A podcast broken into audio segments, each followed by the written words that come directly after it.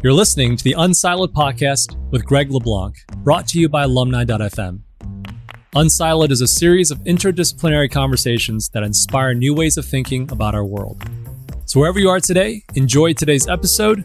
And here's your host, Greg LeBlanc.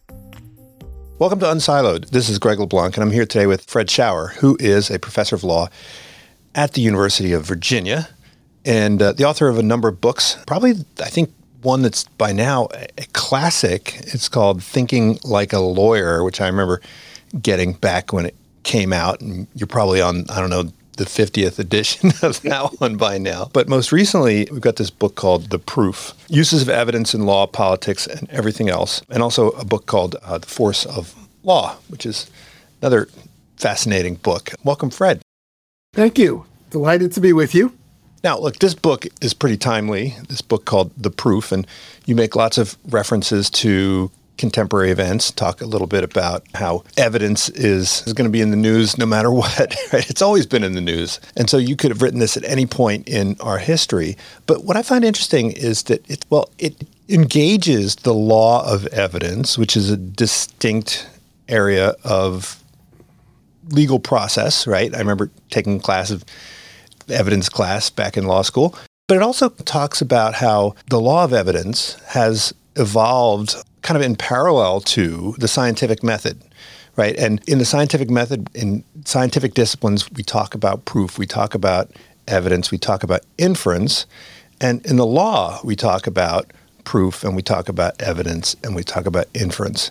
And these things, they're overlaps, but there's also some interesting procedural differences in these areas of inquiry. And I think that there's a presumption that all of these processes are about discovering truth, and there should just be like a single process by which right. we discover truth. But in fact, there are these very interesting differences, and it depends in part on what the goals are of the line of inquiry. So I guess the first question is this is not explicitly addressed in your book, but do you think that there's, I mean, it doesn't seem like there's a lot of dialogue between kind of inference in scientific disciplines and, and inference in in jurisprudence. They, have evolved in parallel, and there's been a little bit of conversation, but there historically seems like the courts had to figure all this stuff out on their own right? And they weren't pinging the folks over in statistics all the time. And so I remember when I first took a course on evidence, I was like, this is weird because I learned all this stuff in statistics, and then here we're using like different language, and it's a little bit different. If you have a background in, in scientific inference and probability theory, does it help you to understand the law of evidence and vice versa? I think it it both helps and it hurts. It helps in the sense that, as you suggest, the basic idea of evidence and the basic idea that pervades this book is that evidence is a probabilistic enterprise that in almost every cases in which we are interested in evidence the evidence tends to establish something or tends not to establish something but it doesn't automatically beyond a shadow of a doubt make it 100% certain so, in that sense, it is probabilistic. Much of my work in various different areas is informed by what I might think of as amateur probability theory or amateur statistics or whatever. So, there is that connection, and I think it's right and I think it's important. But the major difference is that the law of evidence, as we understand it, at least in the common law world,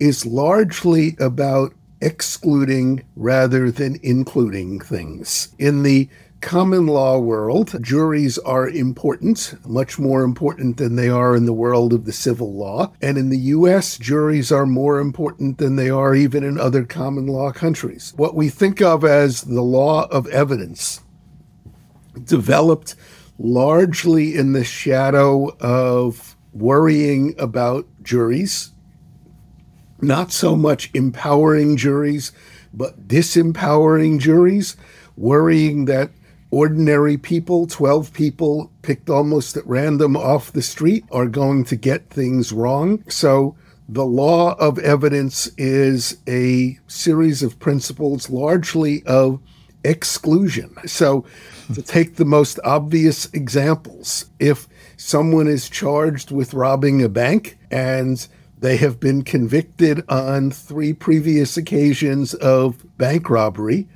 the jury, in theory, will never find out about the three previous convictions. So, too, if you're involved in an automobile accident, if you have lost four or five previous litigation issues because you were negligent, or if your insurance company has raised your rates because they think you've been negligent, the jury will not hear about it. Largely, because we have worried traditionally that juries will overvalue certain things. They'll take it more as more important than it really is. So the corrective is to undervalue it. Whether that's right or wrong, or whether it's right or wrong in other contexts, is controversial. But to understand the law of evidence, you really have to understand exclusions.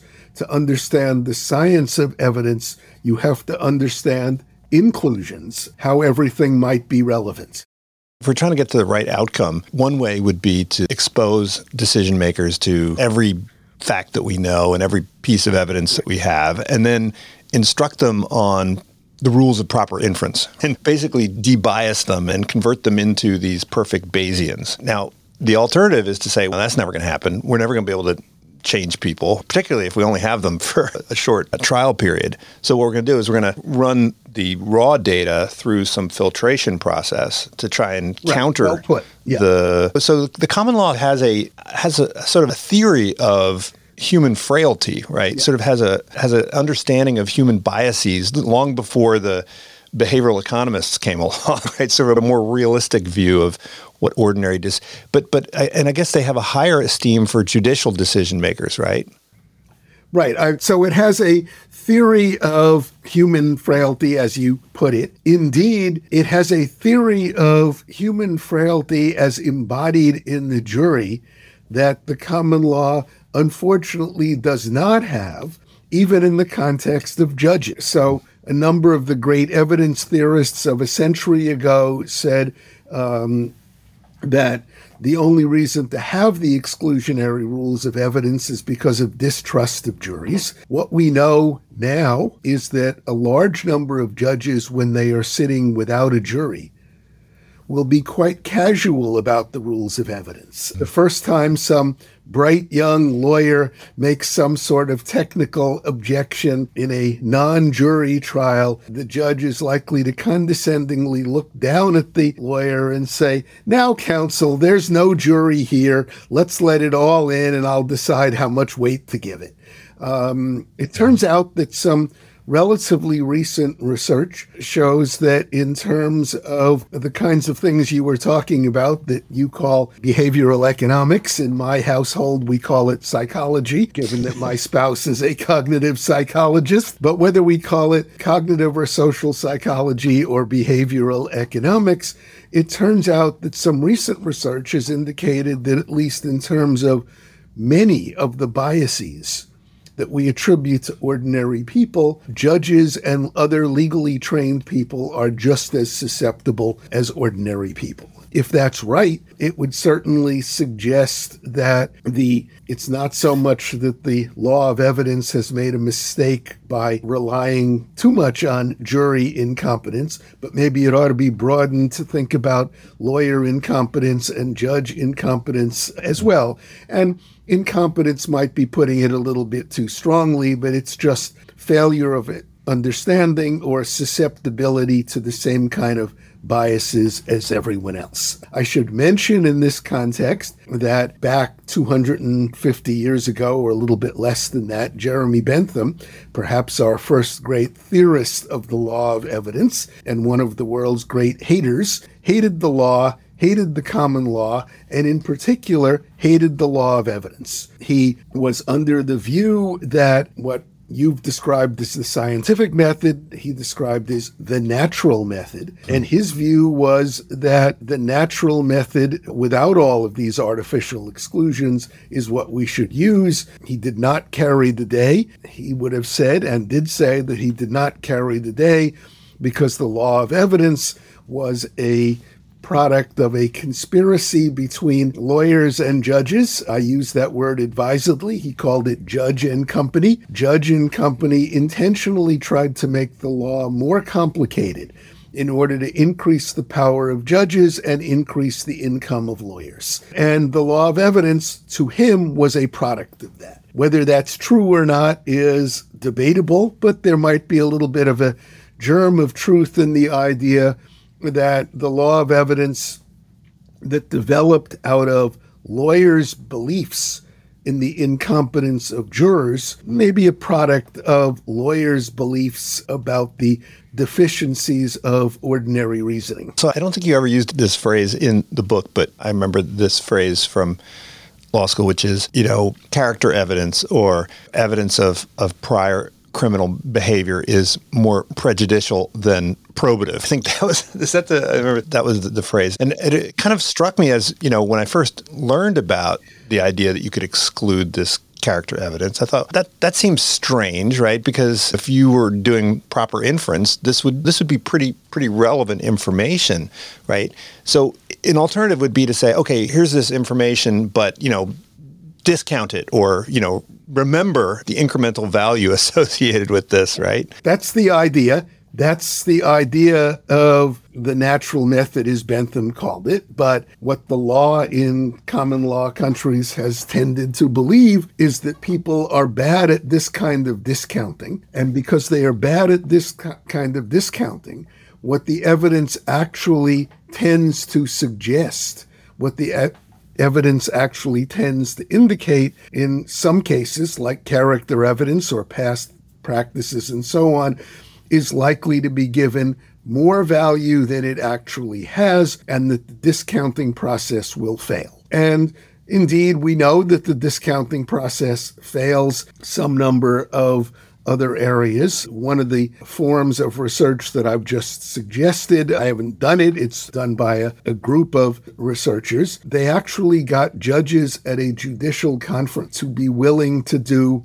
to be willing to be experimental subjects. Uh, judges don't normally like to be studied. They think they have all the answers. They don't they think that people studying them tend to get it wrong.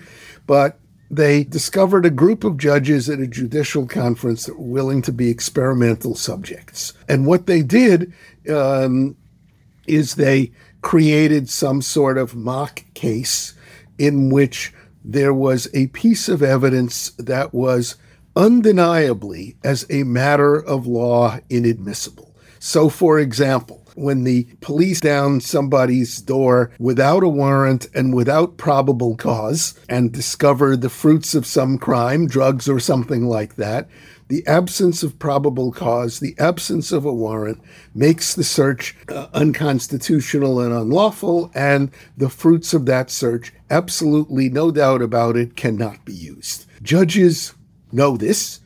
The judges in the experiment were given evidence that was illegally seized and searched, and then, with the appropriate experimental manipulation, asked to make a decision about the outcome. It turns out Judges cannot ignore what they know is a matter of law that they must ignore. They took it into account, even though they knew that they could not, even though they knew it was unlawful and unconstitutional to take it into account. Their outcomes, again, under the appropriate experimental manipulations, indicated that judges were not able to ignore what they knew they were supposed to ignore. Similar studies on similar things done with law students, law clerks, and others have produced the same kind of result. It's not so much that we should trust jurors less than we do. Maybe we should distrust judges more than we do.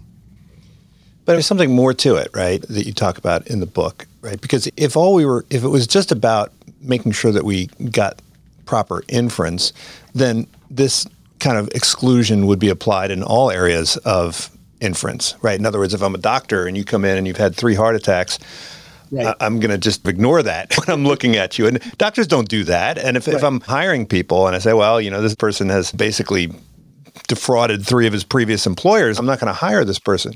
And we don't think of those people as making bad inferences. We think, of course, that makes perfect sense. So we don't impose that same exclusionary rule on all of our decision making, even though these are the same people that would Right. presumably be on on a jury. So it, what I find interesting is that the evidentiary rules seem to do the work of other things that we're trying to achieve, right?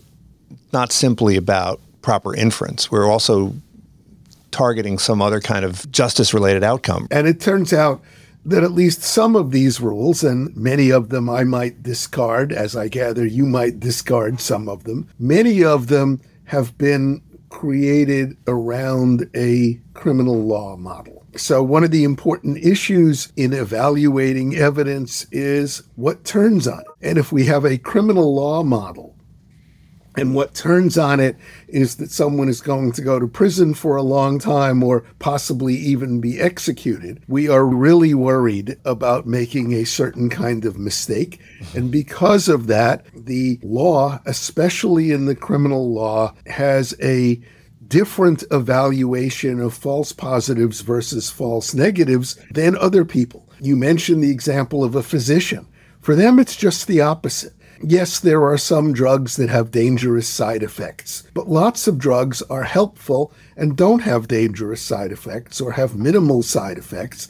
So a doctor making a decision about whether to prescribe the drug or not might say, okay, let's try it. If it doesn't work, no great loss. The the false positive is a relatively small consequence. The law has a different view about at least about the criminal law. And that's one of the reasons why, for physicians and many others, the preference in many cases would be overtreatment rather than undertreatment. Mm-hmm. But if we think about the law and if we think about the treatment as punishment, at least in the criminal law, the law, for good reasons, has a preference in a world of uncertainty for undertreatment rather than overtreatment.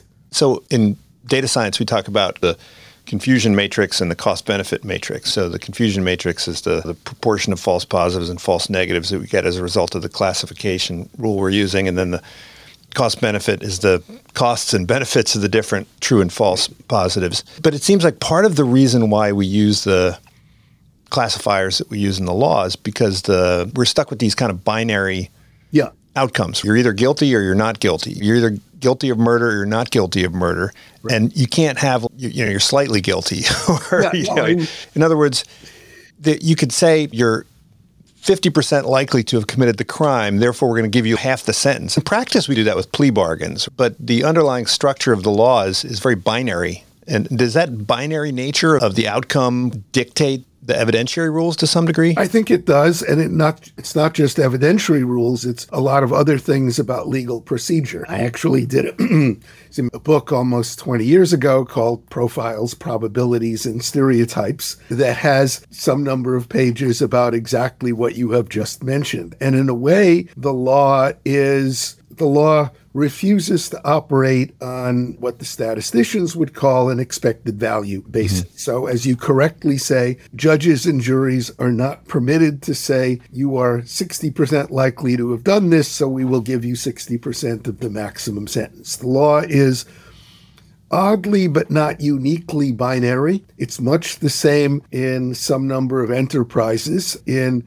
sports, for example, football referees cannot say, I'm not sure whether you were holding or not. So the give penalty. you a seven yard penalty. Yeah, right. The penalty is seven or eight yards rather than 10 or 15 or something like that. But law which has a particularly strong preference for certainty and closure, tends to avoid, in almost all cases, except as you say, maybe in plea bargaining, the value calculations. There is some evidence that indicates that in civil cases, juries might do the same thing, but they're not supposed to. Hmm. Officially, juries are not supposed to reach compromise verdicts or probabilistic verdicts or whatever. If somebody has suffered a loss of $10,000, a jury is not permitted to say, we think it's 60% likely that loss actually occurred, so we'll award $6,000. Mm-hmm. A jury misbehaves if they do that, but they probably do it. Yeah. But you also point out that any attempt to map on probabilities to these burdens of proof doesn't really work. So in, in science, we like to talk about, oh, you know, statistical significance and 5% and so forth. But an attempt to say clear and convincing evidence corresponds to some percentage or beyond a reasonable doubt corresponds to some percentage, it, it doesn't really it doesn't really map that that easily. And you describe a couple of interesting examples like the paradox of the gate crasher and some other ones where the probabilities seem to line up with what the law requires, but you still get a different result. I think there are two issues here. One is law probabilistic, just in general. And there are big debates in some of these paradoxes, like the paradox of the gate crasher or the equally well known problem of the blue bus, and a few others, wrestle with whether the law is ultimately probabilistic. But that's a different issue from the question of can the probabilities be reduced to numbers? And at least one view is by reducing them to numbers, you make something appear more certain than it actually is. But there's another view, and actually, there are distinguished judges on both sides of this debate that say, yes, it's hard to get it exactly right, but trying to translate very fuzzy terms like clear and convincing evidence, balance of the probabilities, or proof beyond a reasonable doubt into numbers can clarify things that, however uncertain the numbers might be, maybe they're a little bit more certain and a little bit more clarifying than just using the fuzziness um, of language. So it's an interesting um, and important debate. Um, I suppose my preferences are a little bit in the side of trying to use more rather than fewer numbers, recognizing the deficiencies of numbers, but also recognizing that in a lot of areas it can help. It may also be the case, related to all of this, that law makes good television.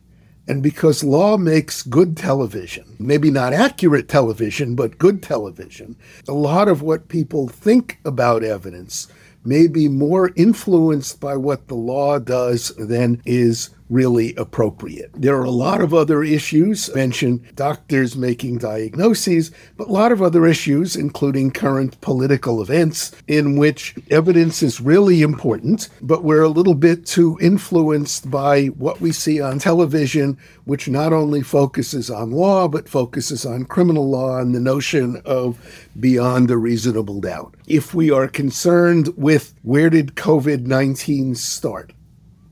Or what did Donald Trump say to whom on January the 6th, 2021? It's common for people to say misleadingly, there's no direct evidence of it, no concrete evidence of this, which they're smuggling in the idea of unless something is absolutely certain or concrete or direct or conclusive, we ought to really discount it. Maybe for many of these non criminal law issues in everyday life, we shouldn't discount quite that much. We can have a pretty good idea of who said what to whom on January 6, 2021. A pretty good idea of where COVID started a pretty good idea of whether Thomas Jefferson was the father of Sally Hemings's children. All of these are issues in which we ought to perk up our ears when somebody says about something there's no direct evidence, there's no concrete evidence, it's only circumstantial evidence. That may be, at least the first of those, may be appropriate in some legal domains, not necessarily in other domains. Indeed, even the law doesn't draw a distinction between direct and circumstantial evidence. As I mentioned in the book, the claim that something is only circumstantial evidence is a common public relations ploy of lawyers for guilty defendants. But circumstantial evidence is probabilistic and often is very good evidence. You talk about the importance in distinguishing between, say, facts and inference, facts and interpretation, interpretation and judgment, yeah. positive and normative, all of these things. And at one point you say, this stuff is obvious to the point of, of banality, but I don't think it is to, to most people. When de Tocqueville described how the law was a central part of American life and pretty much every person was engaged in some kind of litigation at some point in their lives. Although I don't think he, he said it explicitly, it implied maybe that gave people some exposure to these kinds of concepts. And maybe thinking like a lawyer might be something that everybody in American society might be able to do. But my experience is that very few people actually think like lawyers. Okay, they think like lawyers in one way, which is that they think like litigators. They start with the conclusion and they work backwards. That's the only kind of similarity I find between sort of the ordinary way of thinking and thinking like a lawyer. But thinking like a lawyer in the sense that you distinguish between fact and inference and so forth. This doesn't seem to me to be obvious to the point of banality for most people. How pervasive is thinking like a lawyer, as you describe in your book with that title? I think you are right. It's not as pervasive as we might think. And as you suggest, it's not even that pervasive among lawyers and judges. Lawyers um, start with a client who wants an outcome and works backwards from there. An influential strand of legal theory called legal realism says judges often do the same thing, that judges hear about some case or fact set of facts or whatever, and then they decide as a matter of equity or fairness or politics or something what the right result, all things considered, ought to be. And then they work backwards from there to try to find legal justifications for that. That's probably a little overblown. Judges would think it's dramatically overblown, but there's a germ of truth to it. But I do think that the idea of legal reasoning. That is, taking rules seriously as rules, taking precedent seriously as precedent. Things that are important in everyday law tend not to be understood or appreciated by most people. So, thinking like a lawyer is a little bit more of a, if not unique, um, rare skill that not everyone has and not everyone ought to have. Again, like the law of evidence, much of thinking like a lawyer is about excluding things. It's about excluding what common sense would tell you, excluding what justice would tell you uh, in the service of rules or in the service of uh, what some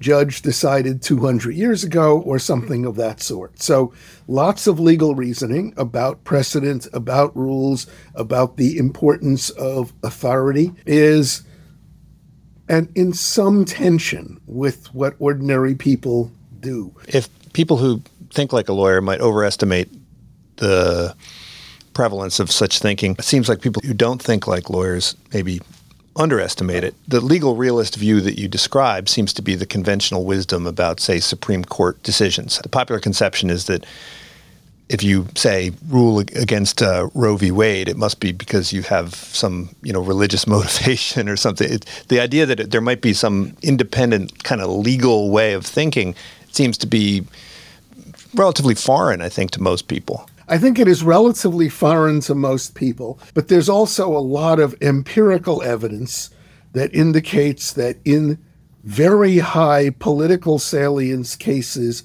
in the Supreme Court, the legal realist account is probably right. But that's a skewed subset of all legal events. Yes, there's lots of empirical research by empirical political scientists that indicate that what Supreme Court justices or how Supreme Court justices vote about abortion or affirmative action or religion in the public square or things of this sort is highly correlated with their pre legal or extra legal moral and political views about these things.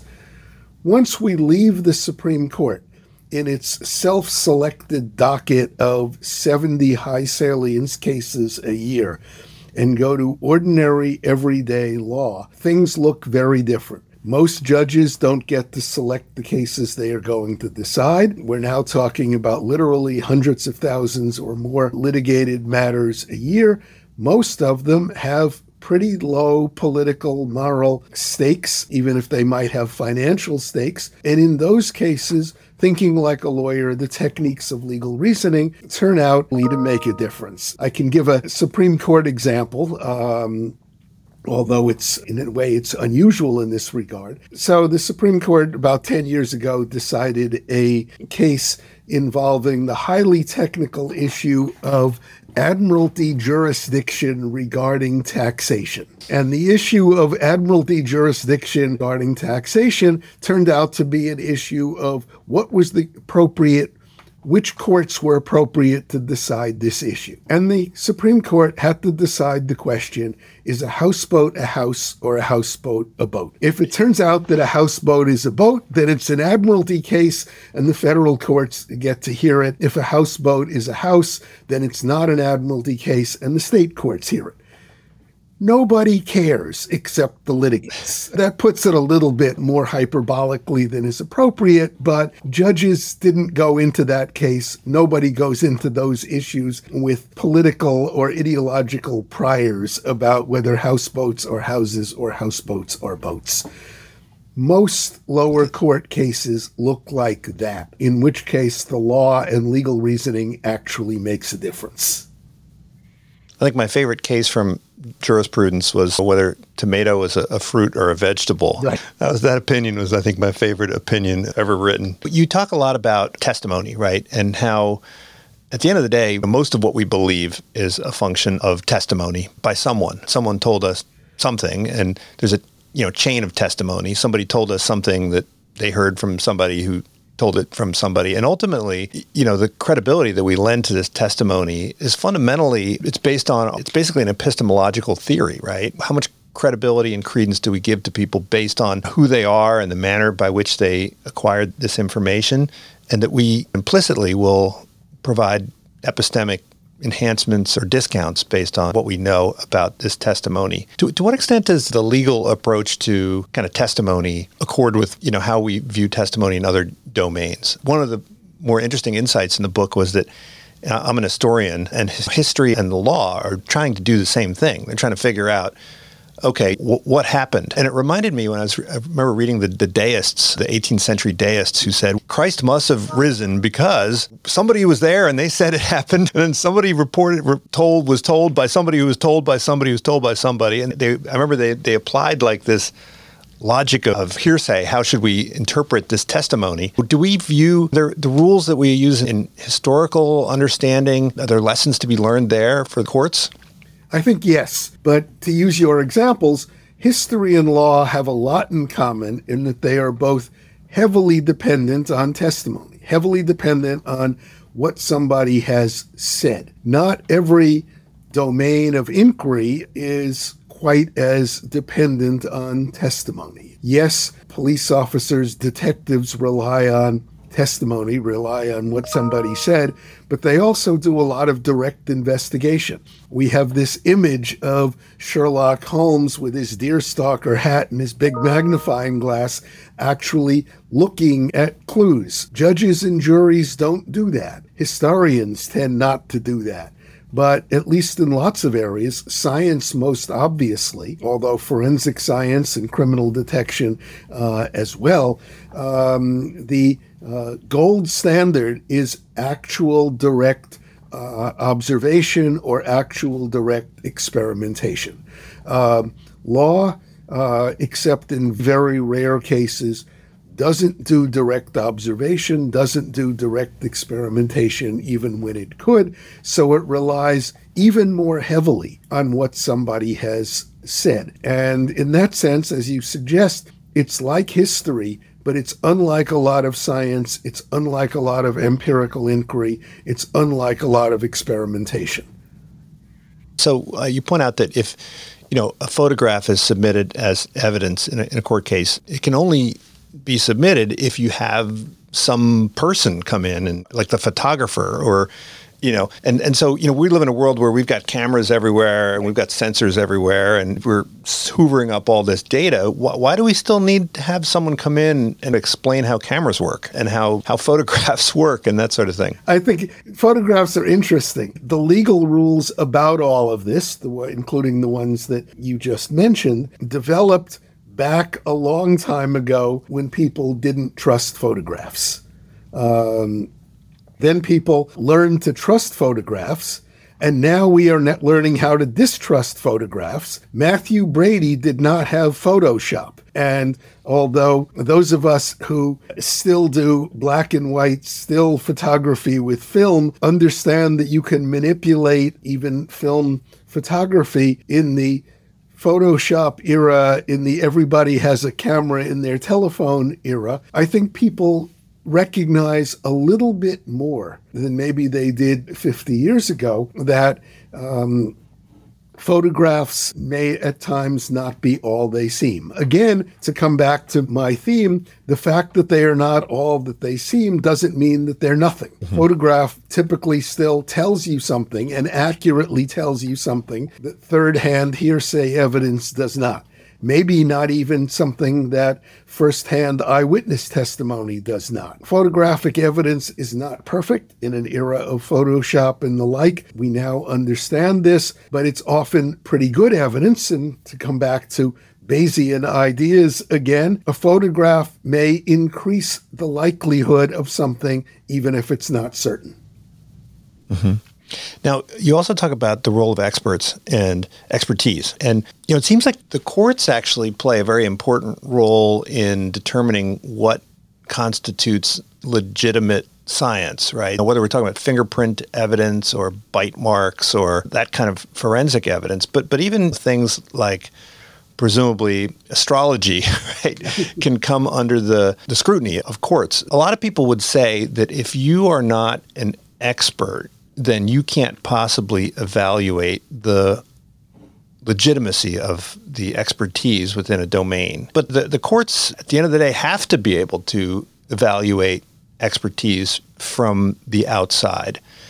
How is that even possible? How can you evaluate expertise if you are yourself not an expert? And judges purport to be generalists and they purport to have some I don't know, meta filtration system, which allows them to decide on expertise without being experts themselves. How do you do this? It's hard. You've correctly identified in a way intractable problem, but maybe it's a little bit tractable. Once we recognize that there are certain indicia of expertise that may be more accessible to non experts than others. The trite example the winner of a Nobel Prize in chemistry, probably knows something about chemistry. And I don't know anything about chemistry, but if I know that this person has won a Nobel Prize in chemistry, that's a credential that allows me to give what they say a little bit more or a lot more credibility. Now, this can be abused. Lawyers often know, unfortunately, that certain people look like experts even if they're not. The extent to which lawyers, even if they don't admit it, will prefer scholarly looking white males with tweed jackets and elbow patches and beards just because they look like experts and can talk as sound like experts is a problem. But at its best, a certain form of credentialism can enable an outsider at least to evaluate expertise. The courts have been involved in this for about 30 years. It used to be that courts were less involved and the determination was largely made by juries deciding who to believe and who not to believe, including experts. Then the Supreme Court at least for federal courts, not for state courts can do whatever they want about ordinary non constitutional evidentiary issues. But the Supreme Court said that for federal courts, the judge has a certain kind of gatekeeping role in making sure that experts or people who purport to be experts and therefore give opinions and conclusions are actually experts. That is, they actually have the ability to say things that are reliable. One of the reasons the Supreme Court did this is that they too were worried, as the law of evidence has been worried, that jurors are likely to be bamboozled, Judge Posner's term. Jurors are likely to be bamboozled by alleged experts who may not be. So, therefore, the Supreme Court said that for federal courts, judges have to act as gatekeepers in making sure that what experts say, that their expertise passes certain kind of external tests of reliability. Interestingly, you mentioned astrology. Even earlier, back in the 19th century, lots of people believed in phrenology. That is, that you can predict people's behavior and character by the terrain of their skull. And well, they had were, academic appointments in this. They had journals. They had, oh, they had, know, a, had uh, the whole nine yards. You could get degrees in it. There were journals in it. The president of Harvard believed in it and endorsed it. All sorts of things made phrenology look very much like any other form of science. Then it turned out that people discovered that um, phrenology was, to use President Biden's favorite new term, malarkey. Like astrology, it doesn't predict anything. It can't predict anything. It's not an evidentiary marker of anything. But for a long time, phrenology looked like a science, looked like a source of good evidence. That ought to make give us some pause before we rely too much on the trappings of expertise in order to determine that somebody's an expert or not. And this is still with us. There are experts in all sorts of things these days where some of this expert expertise is, let us say, controversial. There are people that build themselves as experts in body language, and there are controversies about whether there can be experts in body language or not. And there are a whole bunch of others. One of the ones I mentioned in the book is that there are people who claim to be lifestyle experts. I don't know what a lifestyle expert is, but the people who claim to be lifestyle experts say that they have expertise about better and worse lifestyles. So the phrenology problem, in a way, is still with us.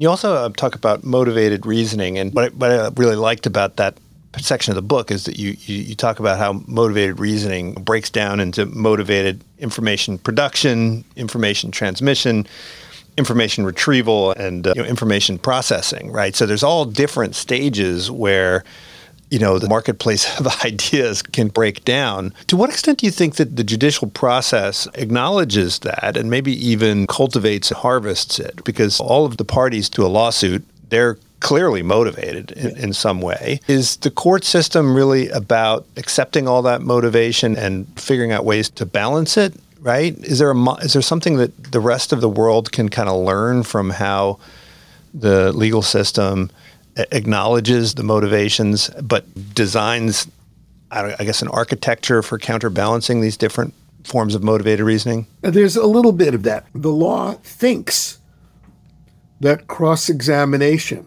is one way of dealing with this. The law at times thinks that jury decision making, which involves typically 12 minds rather than one, is a way around this. I think the law is whether cross examination actually works is something else again. Some of us a little older than you were raised on the classic Perry Mason episodes, in which Perry Mason had a witness on the stand, and under intense cross examination, the witness would say, I can't take it anymore. I did it. That doesn't happen. But cross examination can still be useful in embellishing, bring, contextualizing, and so on. So too can the adversary system, the legal system. Um, says we won't make a conclusion unless we hear both sides. We don't see very much of that in everyday life. So the adversary system, cross examination, and a whole bunch of other things are ways of guarding against potentially motivated reasoning. What the legal realists might have reminded us of, or reminded us of, is that judges are not immune from this, and that judges may engage in motivated reasoning as well. That is, how they see the law and how they see the facts is influenced by what they want the facts to be, how they want the case to come out. I do think that adversarial presentation, or at least hear the, hearing both sides and a bunch of other things that the law does, is an admittedly imperfect way of trying to counterbalance some of the problems of motivated reasoning, seeing the world, seeing the factual world in ways that comport with your normative preferences. I wish we had more of that in non legal life. Um, the notion of, yes, you've got to hear the other side.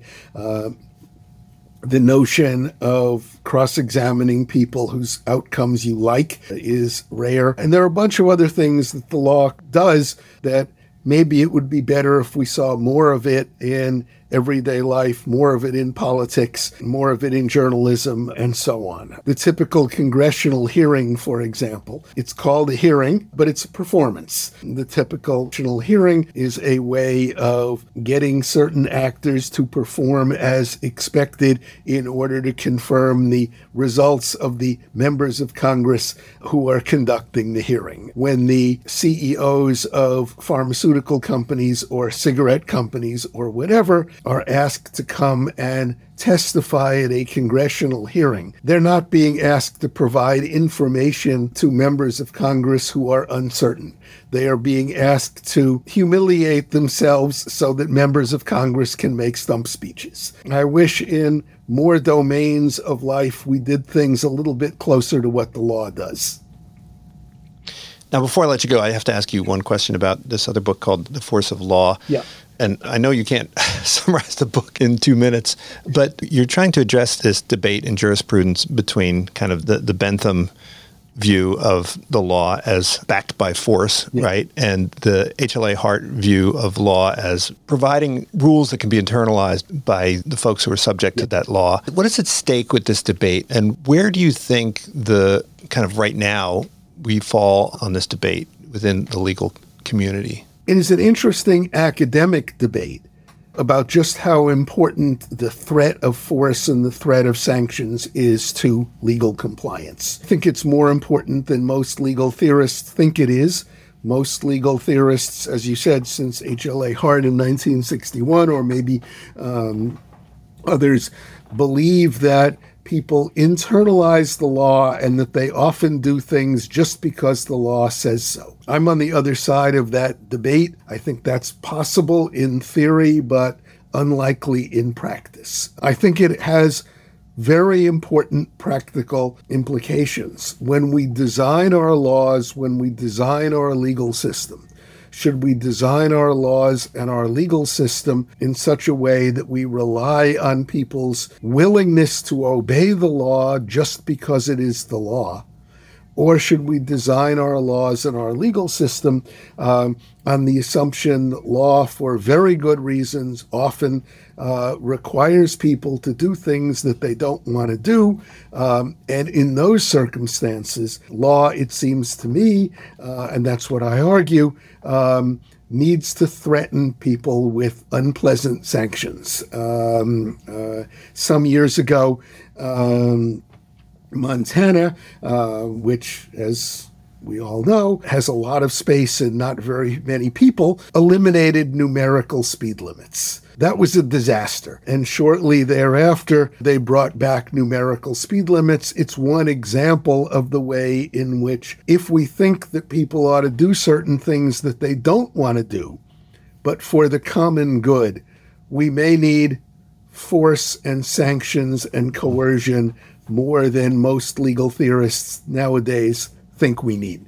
There are other, obviously, non legal sanctions in the form of social ostracism that seem to do a lot of the work. In the kind of behavioral law and economics debate, the debate really boils down to whether the norms are driving the law or whether the law can drive the norms and what that feedback loops look like. Certainly during the, the coronavirus pandemic, we saw a lot of people wearing masks and doing other sorts of things. And there doesn't really appear to be any real enforcement. There were laws that were passed, or but they didn't seem to have any teeth, and yet people seem to. Do you think that the behavior was driven entirely by norms that, and it would have had the same impact regardless of what the pronouncements, legal and political pronouncements were, or did the legal and political pronouncements and sanctions?